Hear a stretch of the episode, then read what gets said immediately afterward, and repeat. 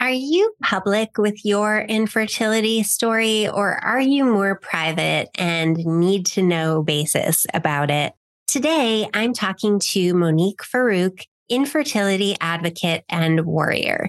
Monique shares her unique perspective on infertility as the host of the podcast Infertility and Me and on her Instagram of the same name. Wife, mom, women's health, and infertility advocate, Monique has been an entrepreneur for more than 10 years. When she isn't obsessing over home and work life, you can find her on Instagram creating content for her award winning podcast entitled Infertility and Me. She created the podcast after her own path to motherhood was disrupted by female factor infertility. Through the podcast, Monique has been able to reach thousands of men and women from all over the world, passing the mic to other survivors to share their stories authentically. Monique's podcast was featured in Apple iTunes New and Noteworthy Editors Picks in March, April, and May of 2022. And today she's talking to me about her fertility journey her work as a fertility advocate, and what it's like being so public about infertility on social media. Let's dive in. Welcome to Hormonally Yours with the Hormone Dietitian. If you're a busy woman struggling with hormonal issues like PCOS, fertility struggles, and other hormone imbalances, and you feel like you're the boss of your life in every area but your hormones, then you're in the right place. I'm your host, Melissa Groves Azzaro, integrative women's health dietitian, coffee lover, cat lady, all black wearing, former New York City advertising exec turned professional period fairy.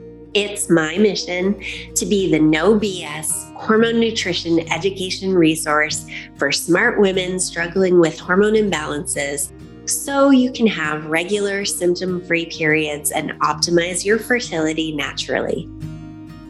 I'm here to share real, actionable, science based tips you can use to get real results without cutting out foods spending hours in the gym or meal prepping, and without losing sleep, because we're all about balance here at the Hormone Dietitian.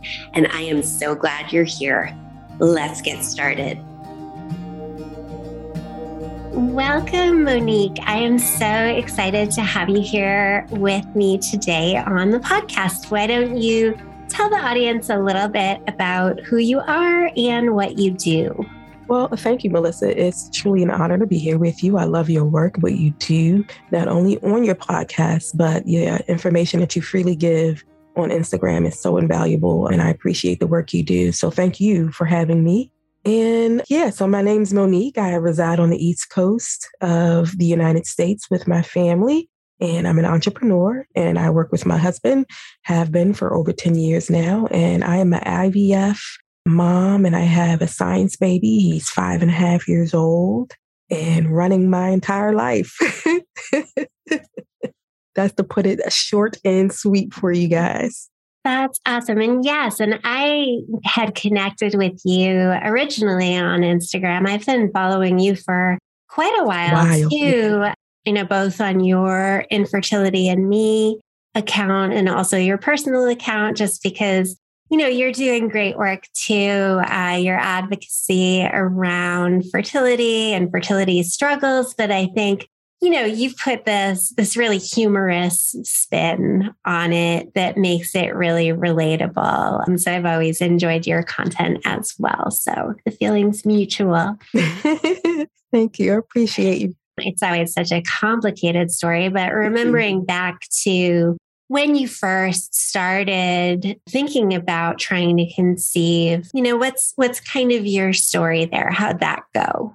We had been married for about four and a half years when I was diagnosed with infertility. Let me check, let me make sure. 20, well, not, no, two and a half years. I'm sorry.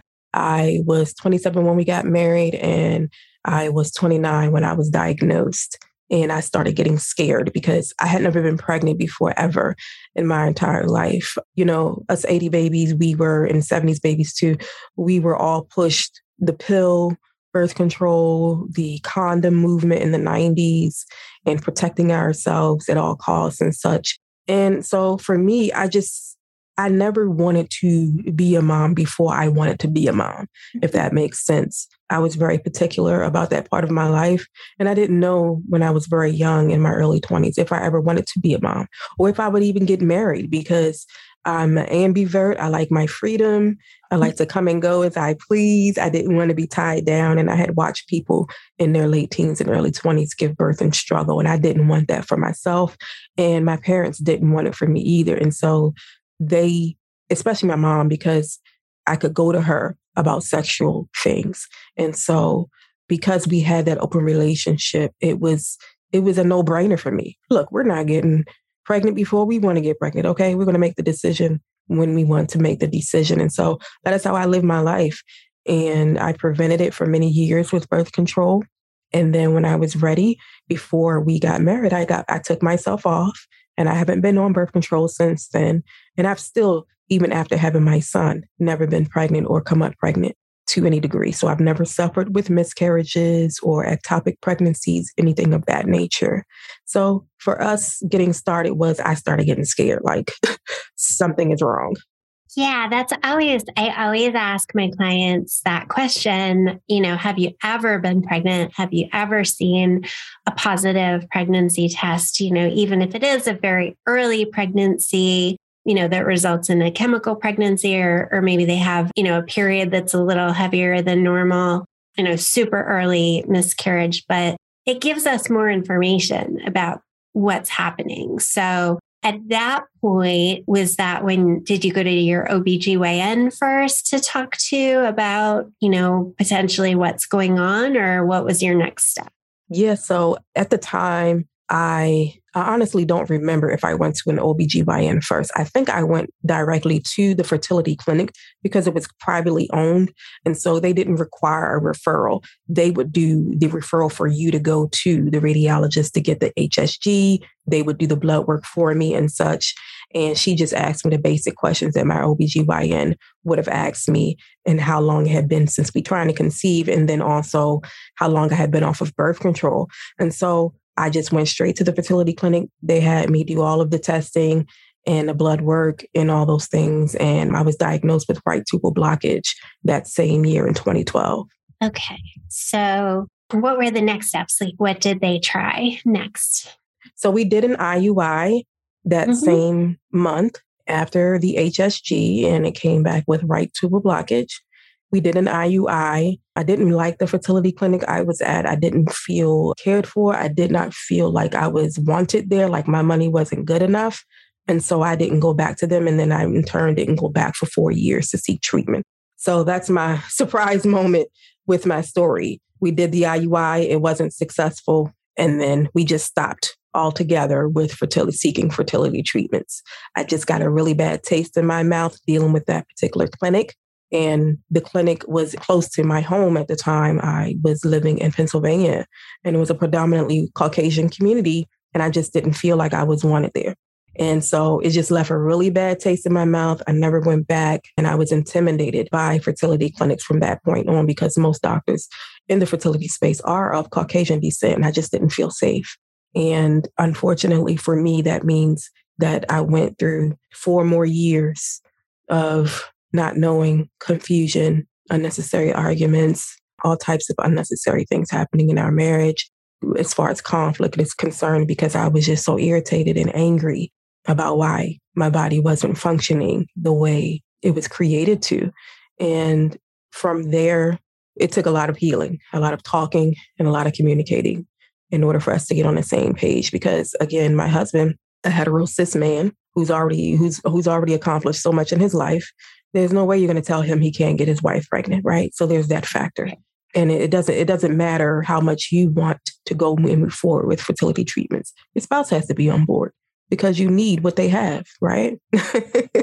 Yes, you do. It takes two two sets of DNA to make a baby. I'm so sorry that you had to go through that experience and I think, you know, your story really illustrates some of some of what I hear the weaknesses. there. Yeah.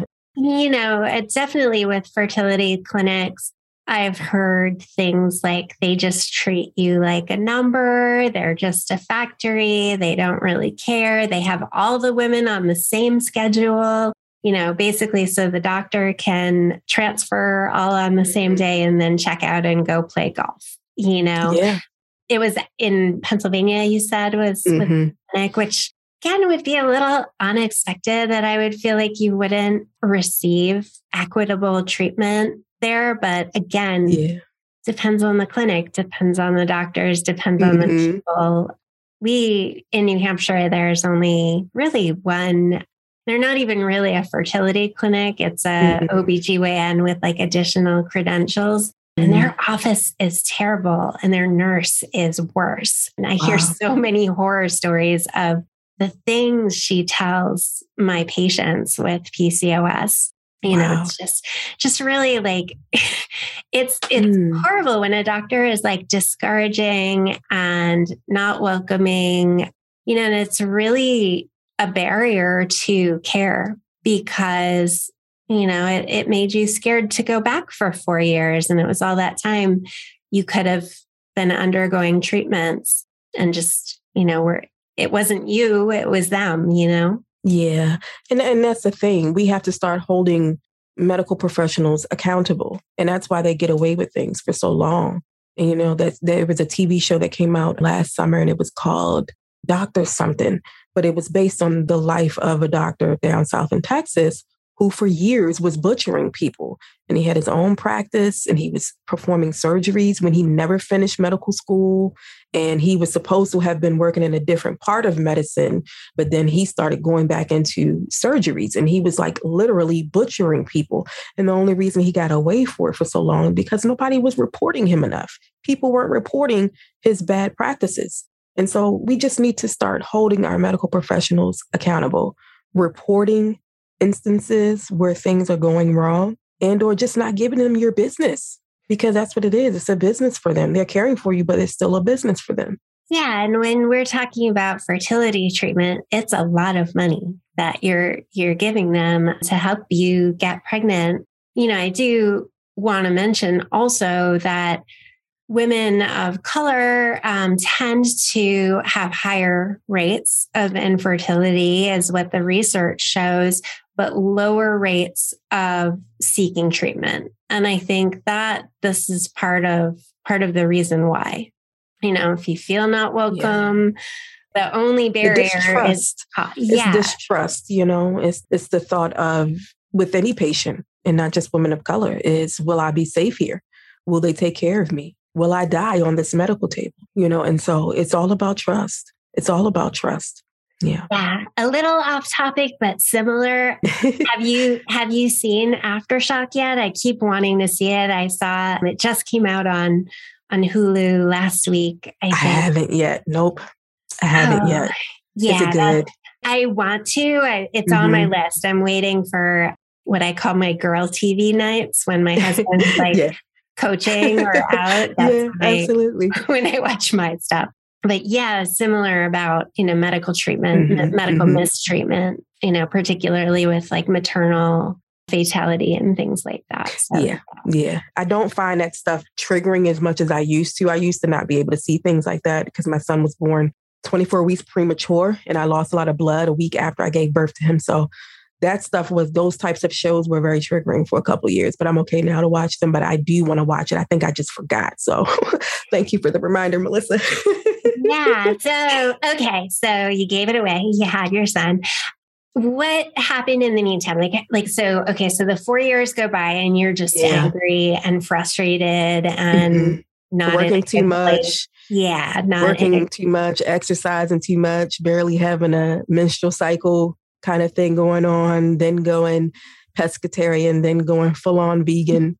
I did it. And listen, I did all the things, you guys. All the herbs. There's not many herbs I haven't tried. And I love herbs. So I know yeah. where they fit into my life for me specifically, but it's not the end all be all either.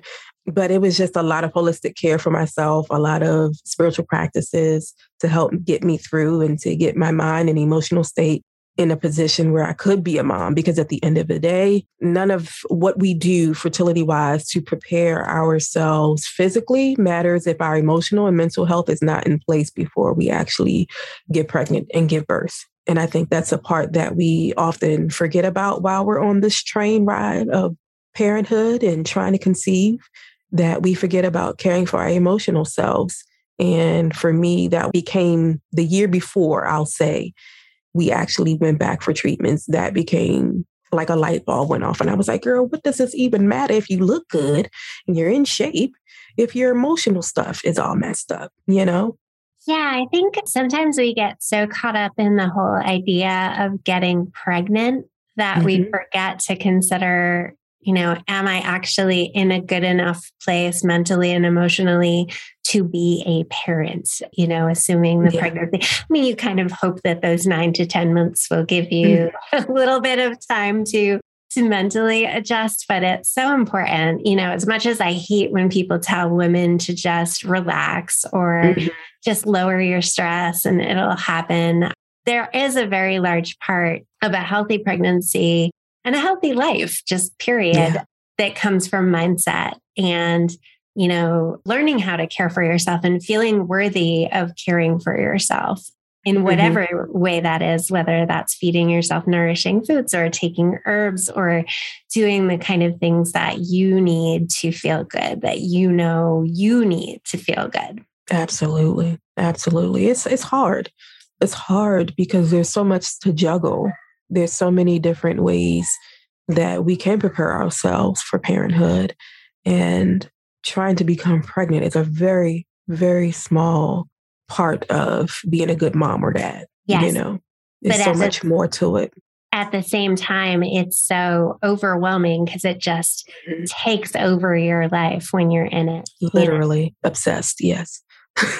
Yes, step yes, away from the ovulation tests. Step away, you know, just take. Oh my gosh, yes, so second. much so. Yeah, that between that between and see for me personally, I wasn't searching Google during the four years. Of course, I did the Google search thing, of course, and then it got to a point where I matured past that, and I just started focusing on my actual diagnosis and how I could help heal that and what could possibly get me closer to having a, a clear a clear fallopian tube on that right side that they said was blocked. What could I do? And so that's when I became more obsessed with my exercise regimen that I was already obsessed about with anyway in my nutritional aspects, which is what led me to going vegan because I feel like I just needed to cleanse myself. I had spent many years eating a certain kind of a way and I wasn't really big meat eater to begin with. I'm very much the kind of person who just, in terms of protein, I always listen to my body and what I'm craving that's not, you know, nutritionally detrimental to my health and being a conscious eater and such. So it was a, it wasn't a very difficult transition for me. So I think that when we're trying to conceive and optimizing our health, I wouldn't suggest like going full force in, you know, take it step by step, one habit here, one habit there, improving it and going forward from there. Exactly. It's the baby steps and yeah. see some success with those. I always tell people you know, every January 1st, we want to swear mm-hmm. we're going to the gym every day. And it's like, how about, how about we put three days a week on the calendar for this week? And if you do three days this week and you feel good about it, do three days again next week. And then maybe the next week, maybe then you can add a fourth day, you know, right, exactly. If you're building upon the successes of things that you're already consistently doing, like that's the way to make a habit stick, you know? Absolutely. I totally agree. I totally agree. So, how did you go about finding a new doctor or a new clinic? So I was, I had tried searching Black endocrinologists, reproductive endocrinologists in my area. because it is a very diverse part of the East Coast where, where we live. Mm-hmm. And I figured it's got to be at least one. Maybe I can find at least one, a male or either female, preferably, of course, a, a female. And so I couldn't find anyone at the time close to me that was within an hour's distance, unfortunately. Mm-hmm. But I kept hearing a commercial on the radio, and I heard it three times before I made the call and got on their website to learn more about them. And it and that's how I found my reproductive endocrinologist on the radio. They had commercial running and I heard it every day or every other day for about a good couple weeks before I went ahead and checked their website. I was like, okay, I'm just going to check it out. They're on the radio. They must be halfway legit, right? And so, really nice people, uh, team of male and female endocrinologists, which was fantastic. And you were able to choose. Wow. That's amazing. Mm-hmm. Yeah. So you were able to choose your doctor. You didn't have to go with the doctor who was available, sort of a thing. I think that happens in some more of your franchise like fertility clinics where they have, you know, multiple locations all over the, the nation. But this one is a boutique agent clinic and they have a couple locations surrounding where we uh, were living at the time. And so I um, booked that consult once my husband said he was ready. And so we go. I liked them. He was comfortable, and the consult wasn't rushed. She didn't rush us out.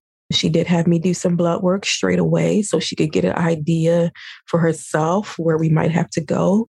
I had to do the HSG again, of course, because it had been four years prior. So it was long overdue. And I came back with hypothyroid slightly hypothyroid, and then the right tubal blockage had cleared itself. So there was no longer any right tubal blockage, and I had some uterine polyps that needed to be removed. And so that was the second diagnosis. Yes. So for people who are listening who maybe haven't experienced an HSG before, do you want to walk through what that's like a little bit? yeah. So it's like getting a pap smear in mm. many ways and how it feels, at least for me. A lot of people report having a lot of pain when it's done, but for me, it felt much like a pap smear.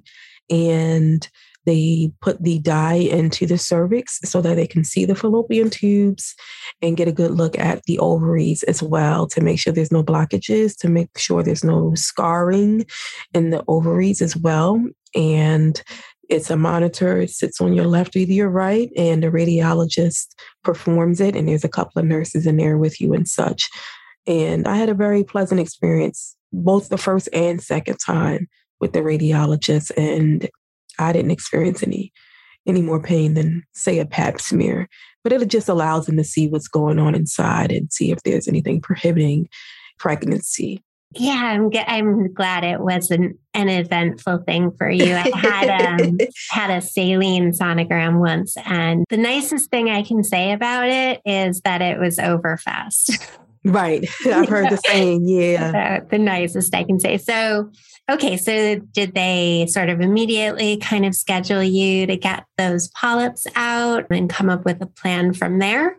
So she put me on level levothyroxine for a very low dosage of level levothyroxine, about 50 micrograms at the time for the hypothyroidism.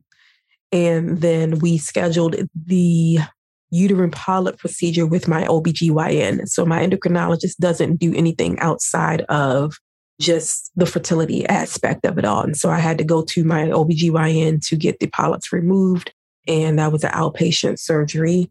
And much like having, I would say it's the equivalent of having, I don't know what to call it, but it wasn't very invasive. I didn't feel like, and I recovered pretty quickly. And so that was a great experience. And then we were able to move on with fertility treatments. Now, I chose to go with natural cycle IVF, which is a less medicated form of IVF. And they work with your body's natural ovulation cycles and menstrual cycles, and they don't give you a whole lot of hormones to administer during your cycles. And that we did in July. We did our first egg retrieval July of 2016. Awesome. And how many eggs did they retrieve when they did that for? Do you remember? Oh, yeah. I remember every detail. I'm so. sure. they do not with natural cycle IVF because you're on less hormones, they do not stimulate more than what they need and they do not transfer more than one egg. And so they collect one, the biggest one, the one that seems the healthiest, and that is what they retrieve, only one at a time.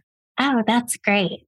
You know, mm-hmm. actually, yeah, absolutely considering some of the, you know, upcoming changes to IVF that may have to happen in certain states, you know, at least it's it's almost a less invasive way yeah. and ensuring that you're not going to get more embryos than what you need. So that's good. It's um, significantly cheaper, which was another aspect that we were looking at because we didn't want I didn't I wanted to try something that was easier on the body first. And if we had to move into full IVF with the stems and all that, then we will do it. I didn't want to start out up here at 10. I wanted to start here at five. And if we have to, then we'll move up. And that was my my my thinking when I was researching on my own and learning more about natural cycle IVF. And I was under 35 back then. And so that made me a candidate for the natural cycle IVF.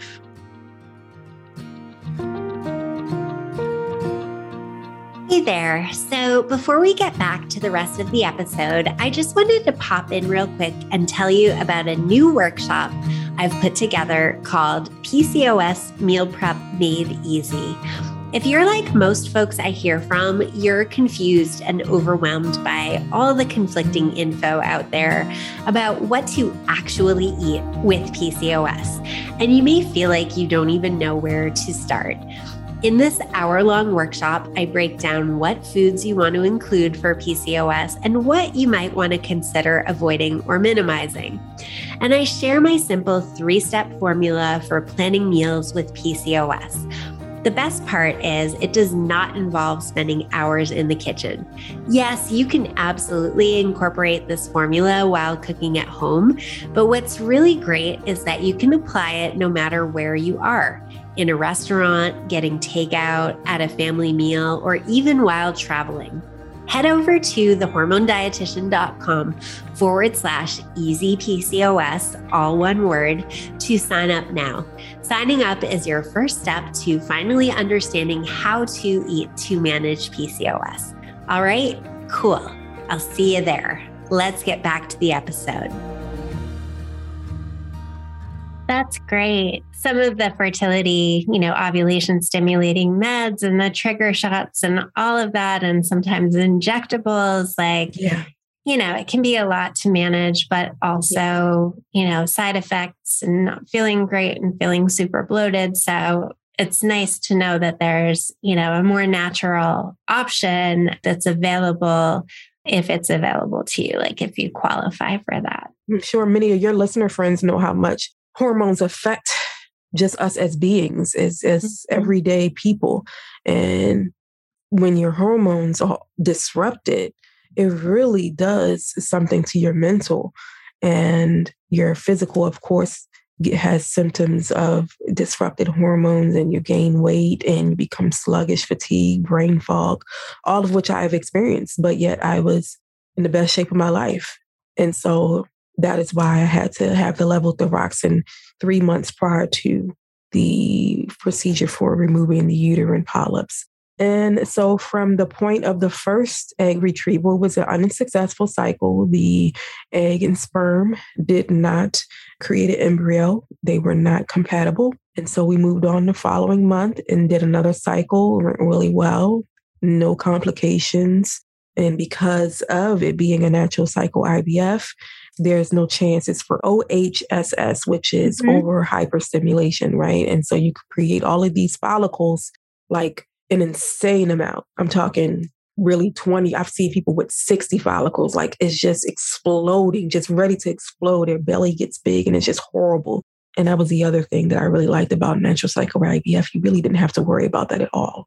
Not at all. So the the cycle that we had the second time was our successful cycle. Oh, that's amazing. Yeah, mm-hmm. OHSS, there's a higher risk for that with PCOS, yeah. which is the majority of my audience, you know, because AMH is high and their follicle count tends to be higher. So, yeah, I tend to see numbers like that 60, 70.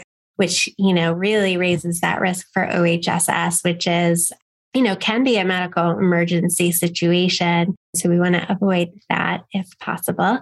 So you got pregnant. That's amazing. I know you've already alluded to this and I knew this about you, but your son was was a micro preemie. How was mm-hmm. how was the pregnancy up to that point? Did it seem like everything was progressing normally? Were you feeling good? Was was he growing well? All of all of those good things? Yeah, he was always growing on time and very active in the womb and he was very he's always been kind of skinny and uh, my husband and i were very small people in our younger years so that didn't surprise me. So during my pregnancy i had a scare at 14 weeks where i went to the bathroom and it was blood dripping like i was on my menstrual cycle. And so i was rushed rushed myself to the hospital which wasn't very far from my house luckily. And they looked through the sonogram i think it was was it ultrasound? It would have been an ultrasound that his sac was almost previa, which is covering the cervix. You don't want that when you're pregnant. It causes premature birth and it could complicate things for mom and baby. So I was almost, my placenta was almost previa, but it wasn't quite there. It was like a little too close, but not actually previa. So that's what was causing the bleeding. And then I didn't have any other scares after that. There was some light bleeding for a couple days after that scare was during the weekend. And it's always on the freaking weekend when something right? happens in pregnancy and your doctor's not on call and it's like their weekend. It's just so crazy, right? And so the rest of the pregnancy was fine. It was, I really enjoy being pregnant and I, I actually miss it. And that's something that has taken me a long time to get over is not completing a pregnancy. Mm. And so I was 23 weeks, four days when I went to premature labor with him. Again, it was on the weekend on a Friday, and same situation where I started bleeding and I went to the bathroom and I was still bleeding. And it was just like, it was like I was on my menses and it's just dripping into the toilet. And so I, I didn't want to drive myself to the hospital and I was having some slight cramps, almost felt like Braxton Hicks.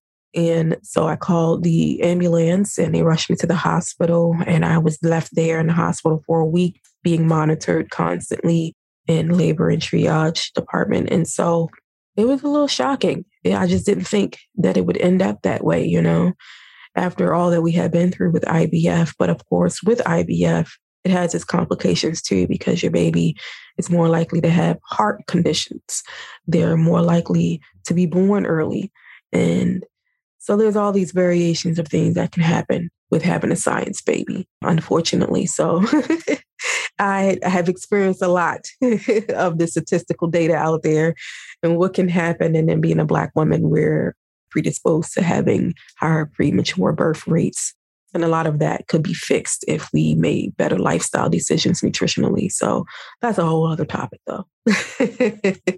yeah. So so they kept you for about a week. So was he mm-hmm. just over 24 weeks when he was born?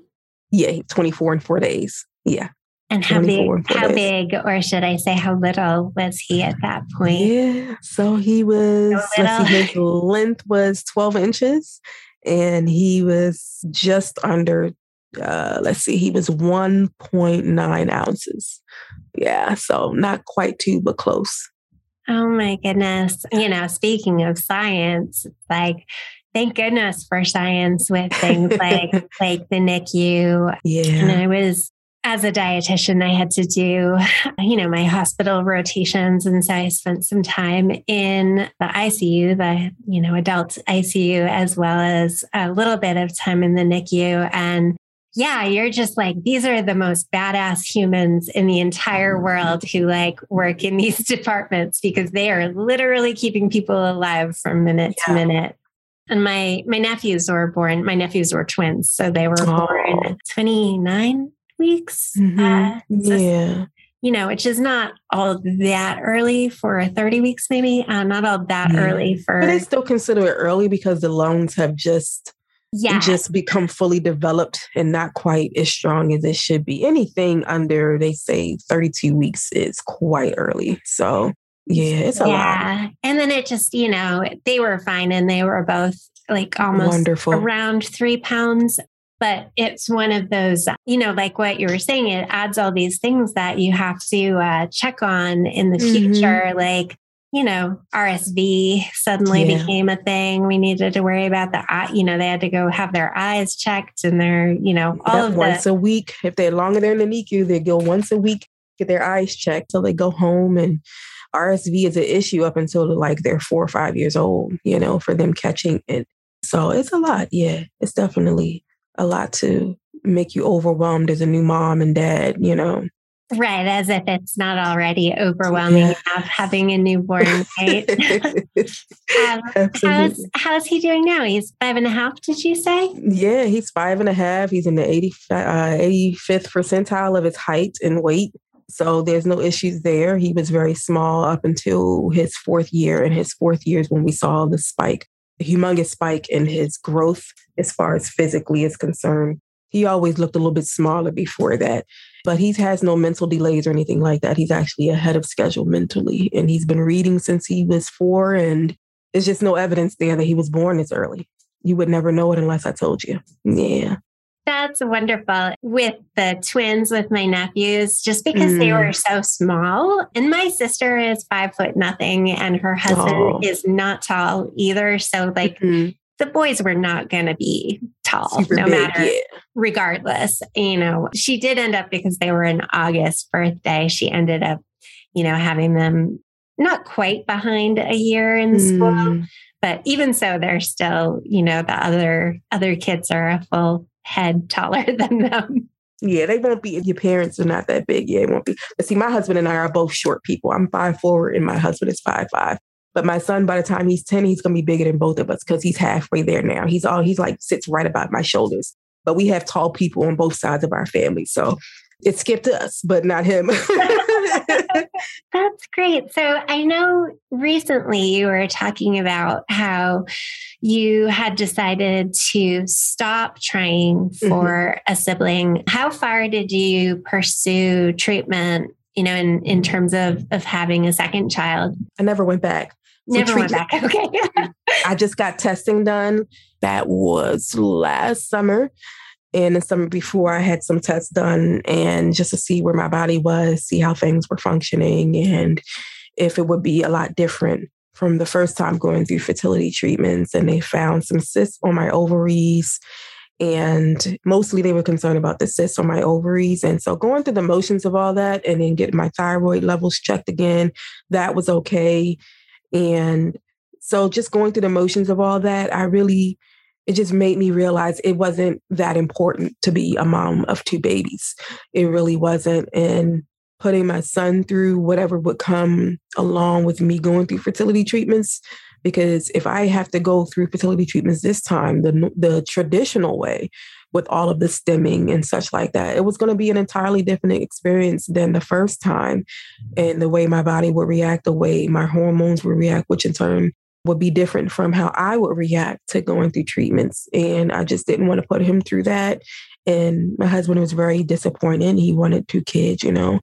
But I just told him my concerns. I said, you know, there's a lot more cons to this situation than pros for me. That's money, that could be spent in our businesses. You know, that's money that could be spent for his private education. That's time that I could spend with him at a park, you know, emotionally unfit a lot of times when you're going through infertility treatments. And of course, I could get a therapist and a counselor.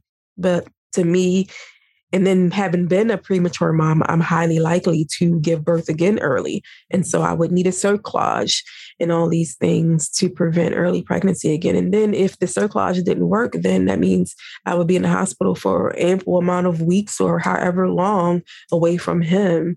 And he doesn't fully understand what's happening.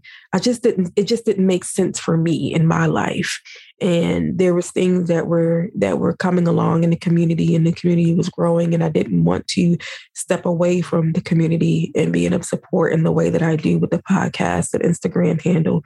And so it just didn't make sense for me to move forward with fertility treatments for a sibling. And now i'm over 35 i'm 38 now. And so i just made the decision that it wasn't the pros wasn't enough for me. Having a second child in the household just that wasn't enough for me to feel comfortable going through treatments again and disrupting my son's life as he knows it, you know? Yeah, it's, you know, it's one thing to decide for yourself. I don't want to put myself through that again, but to also have to consider, you know, what what would happen if you were on bed rest for a month, you know, and your son little and needing you still. You know, it's it's really, you know, nobody's decision but your own. So I, you know, I've heard very similar I feel like, you know, the harder harder it is to get pregnant and the more interventions you have to go through and the more difficult the pregnancy, the more likely you are to just say, nope, that's good. I'm done. Uh, I've got my one. I'm going to I'm going to take my prize and run away with it and never go back, you know. Absolutely. And that was my thinking. That was my thinking. I would have loved to have another little baby and to possibly get through an entire pregnancy, you know, at least up to 35, 36 weeks. But I just couldn't see it being a good situation. I, couldn't, I didn't see it being a good situation for our family specifically. And I, I just always told my husband, look, if it happens on its own, it happens on its own. That's fine. But other than that, I don't want to force it. I um I don't want to do it again. I don't. Yeah. Yeah. Yeah. I actually had hard.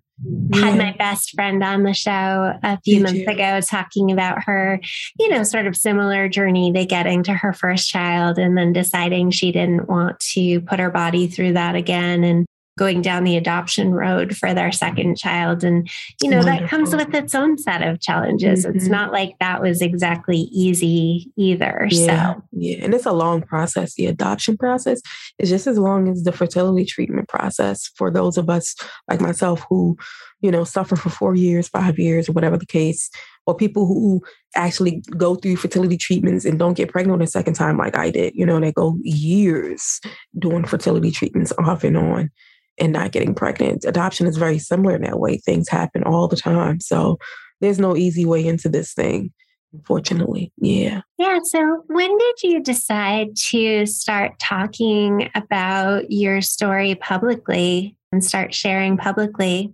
It wasn't until I had came up with the idea to start the podcast actually.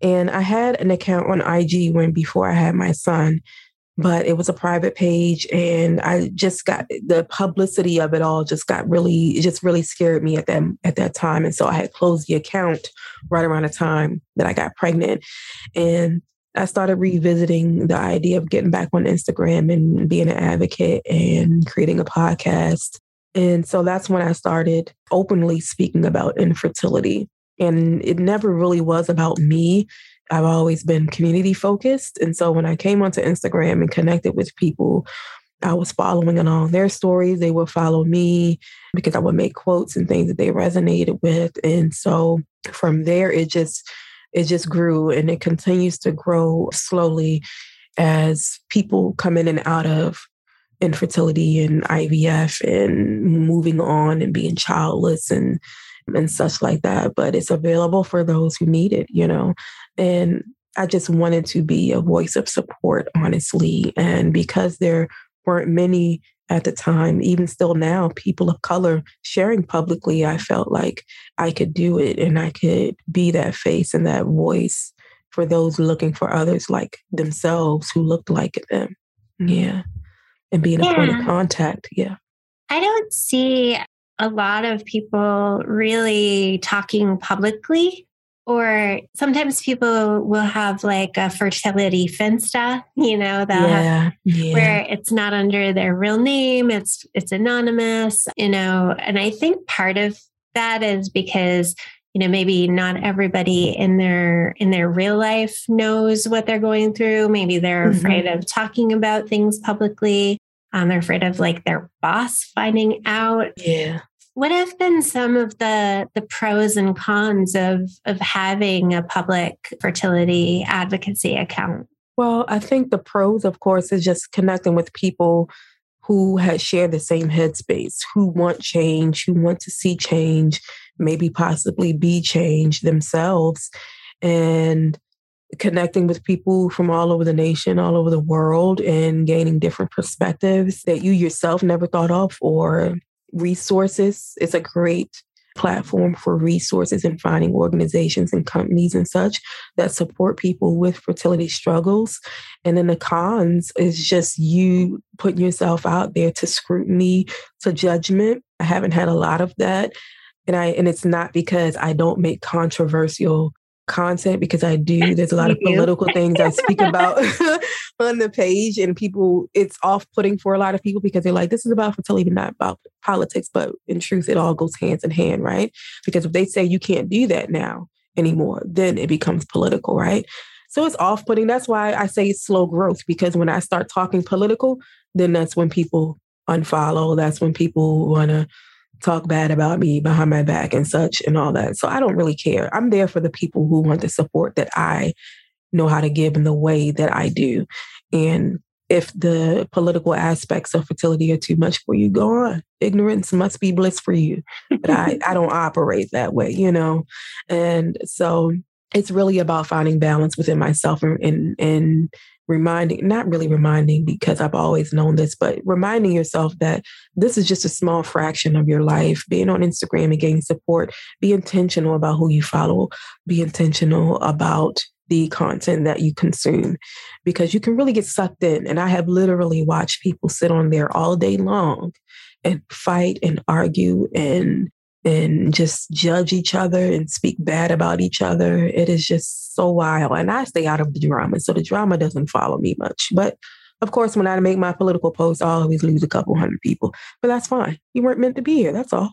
It's all good. yeah, I feel the same way. I mean, you know, reproductive health and women's health and yeah you know, fertility treatments, it's all so inherently political and yep. politicized. I, I, think it's not mm-hmm. necessarily mm-hmm. political in and of itself, but there are a lot of people who care what we do or do not do with our our uteruses, you know, and that's where it's yeah, like, okay, unfortunately, this is where we have to speak up about it. But you know, since you are so sort of connected to the fertility community, what's the general feeling these days around you know, I feel like so much is so unknown about how the Roe v. Wade decision is going to impact IVF and fertility treatments. But like, you know, I'm seeing all the things like delete your period tracking app, move yeah. your um, move your frozen embryos. Like, how how do you think people are feeling these days?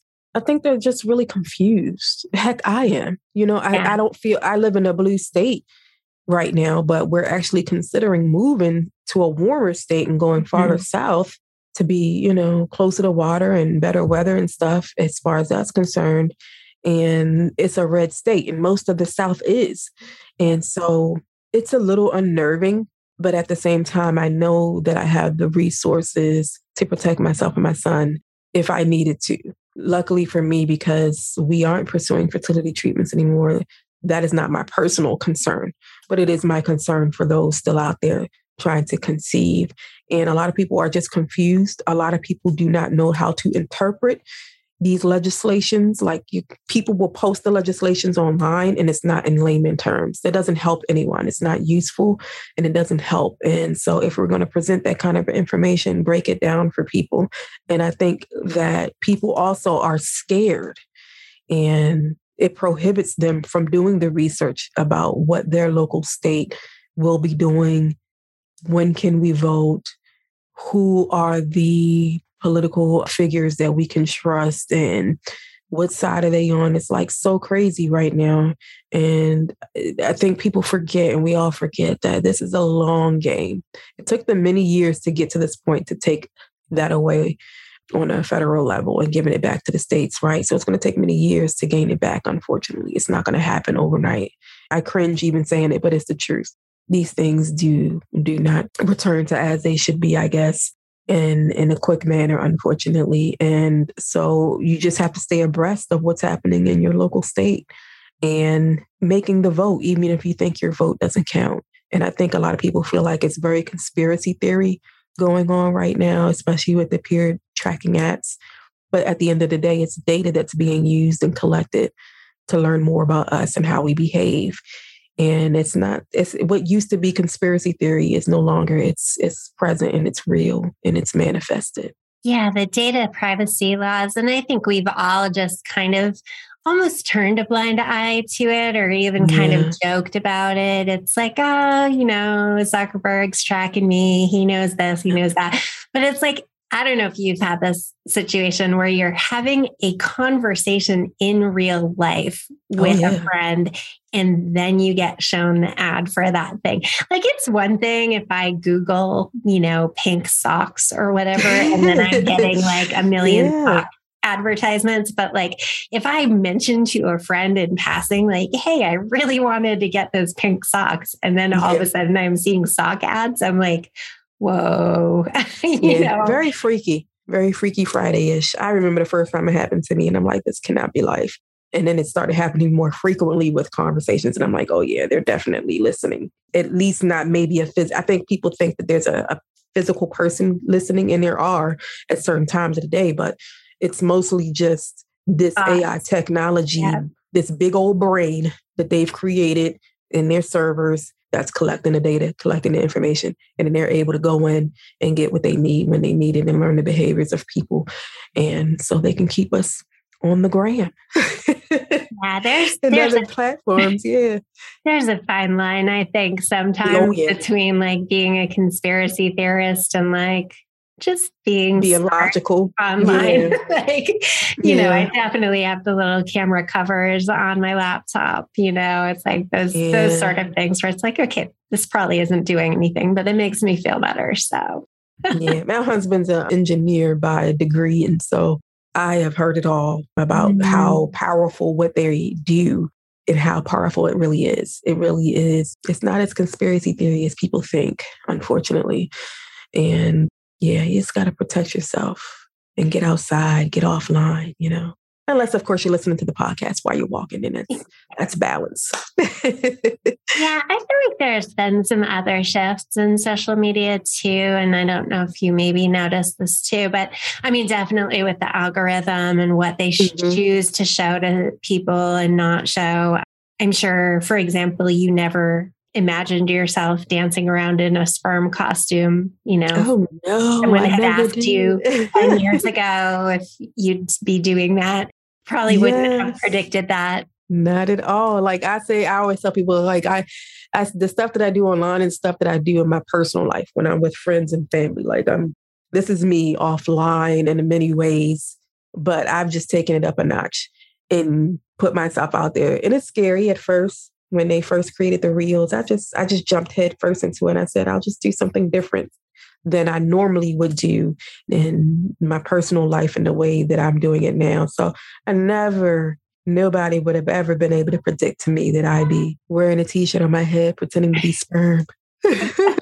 That's the highlight of my evening, you know, one of the highlights of my evening, but I enjoy it. And if I don't enjoy it, then I won't create it. And which is why a lot of people want to see more of that kind of a thing but I have to I have to give space to myself and make sure that I'm in a good place to do it. And my inspiration is not planned. My inspiration is very, very sporadic. And it is it is very in the moment artistic like. So when it comes to me, it comes to me and I go with that. I don't force it at all. No, I, I love, I think you do such a great job with reels because, you know, they're authentic and they're always kind of a, a, little humorous insight into the life of someone struggling with infertility. So I always appreciate sort of the lighter side of, yeah. of the infertility journey stuff.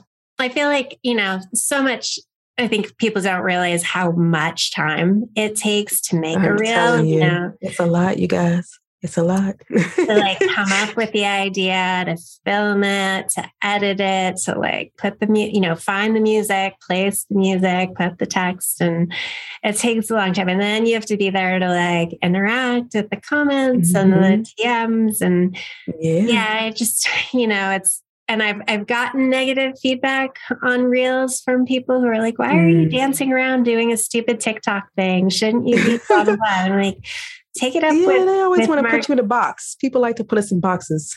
yeah. And it's yeah. like, well, take it up with Mark Zuckerberg because if I do a, an educational, inspirational, like infographic, it gets seen by like five people now. So It's like yeah, things yeah. have changed, you know? it's always constantly evolving online uh, and it's a good thing and it's a bad thing because when you think you've got something then there's something else coming out that you have to learn so it's crazy and this is for anybody whether you're an influencer or not is just knowing when to take a step back mm-hmm. and and getting into reality again. We've been online for two and a half years with one another. And so i think that we have to be more we have to be comfortable with people not always showing up every single day. And don't let and if you're in the influencer space don't let any any educational influencer guru tell you that you need to show up online every day. That is not healthy yeah absolutely. Absolutely not. Boundary. I'm all about boundaries. Boundaries, boundaries, boundaries. Boundaries, boundaries on on who has access. Just because you're available doesn't mean you're accessible. Or exactly. what is it they say? Something like yeah, that. something like that. Girl. You know it. Yeah. Absolutely. Yeah. yeah. So, any favorite resources that that may help people who are struggling with fertility? Yeah. So, if you are yourself seeking fertility treatments at some point or or you're in the midst of it. The Cade Foundation is one of my favorites for their resources and also they give away grants. And unfortunately, a lot they'll be they'll have rounds where they won't get any applicants for grants. And I think a lot of that is just pride and people mm-hmm. not wanting to admit that they need the help. Look, it's $10,000 minimum, okay, to get started with fertility treatments beyond the IUI stage don't be afraid to get the help that you need. And so the Cade Foundation gives away $10,000 grants. Another great resource for grants is the Bundle of Joy Foundation by Samantha Busch. Her husband is Rowdy Busch. He is a NASCAR driver. And then the Broken Brown Egg is by Regina Townsend. She offers a lot of resources. She comes into, and she's a librarian by degree and by nine to five. And so she comes around, she comes into contact with a lot of different organizations who also offer grants. So if you follow her, you will be able to get access to that as well, apart from the Tinina Q. Cade Foundation. I like Fertility Rescripted, which is Canadian. The founder is in Canada, I believe. And they have a podcast as well offering more evidence backed and statistical data to, and approaches to managing yourself and your fertility care. And then who's another one I can think of right at the top of my head? If you ever find yourself deciding to be childless because of your condition, Chasing Creation is another good resource for uh, the childless after infertility community. If you follow me, you can go through my list of followers. There's all kinds of organizations out there that are popping up everywhere now it seems that a lot of fertility clinics are getting into more of the resourcefulness side of care and giving resources for mental health while you're going through fertility treatments if you choose to and or how to support you mentally if you're just struggling to conceive naturally and then also if you check out my instagram handle of previous guests that i've had some of them have been organizations and resources and doctors who have come on and offer their expertise as well Awesome. Thank you so much for that. Tell people where they can find you, both your Instagram and your podcast. Yeah, so you can find me any and everywhere at Infertility and Me podcast. Awesome. Thank you. Do you have one thing that you would tell people struggling with fertility to take away from this episode? Don't forget who you are. Don't forget who you were before all of this and learning to love yourself in your condition right now and finding joy again. Thank you so much, Monique. It was so nice chatting with you. Yes. I will be seeing you online, interacting Absolutely, with your with your reels. and thank you so much to the audience for listening. That's it for this week. Thank you for listening to this episode of Hormonally Yours with the Hormone Dietitian. If you enjoyed this episode, I'd really appreciate it if you could open up the podcast app you're probably using to listen to this episode right now and leave a quick rating or review. Your reviews help this podcast get seen by more women who could benefit from the information I share here. Stay tuned for our next episode. And in the meantime, stay balanced.